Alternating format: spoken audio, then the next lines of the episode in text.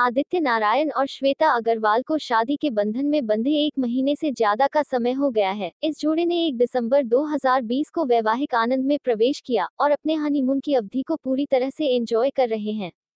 नवविवाहिता ने भी अपने हनीमून के लिए कश्मीर का नेतृत्व किया और इसके तुरंत बाद आदित्य इंडियन आइडल की मेजबानी के साथ काम करने के लिए वापस कूद गए। दिलचस्प बात यह है कि श्वेता ने हाल ही में रियलिटी शो के सेट का दौरा किया, जिसने आदित्य के दिलों को झकझोर दिया और कैसे गांठ बांधने के बाद एक दूसरे को जानने के बारे में बात करते हुए आदित्य ने आगे कहा, हमने एक दशक तक डेट किया है। लेकिन अभी भी एक दूसरे के साथ नहीं रहते हैं, एक या दो बार या कुछ यात्राएँ रोककर सोते हैं, इसलिए यह बहुत अच्छा लगता है एक दूसरे के आसपास रहें, हम इतने अलग अलग तरीकों से अलग हैं, फिर भी कई चीज़ें समान हैं।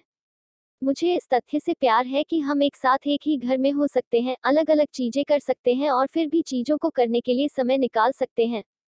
एक साथ घर का काम संभालने के बारे में बात करते हुए, गायक और होस्ट ने कहा, वह रसोई और भोजन का प्रबंधन करने में बहुत अच्छी है और मैं घर को साफ़ रखने में बहुत अच्छा हूँ। हम एक साथ काम करते हैं और श्रृंखला देखते हैं।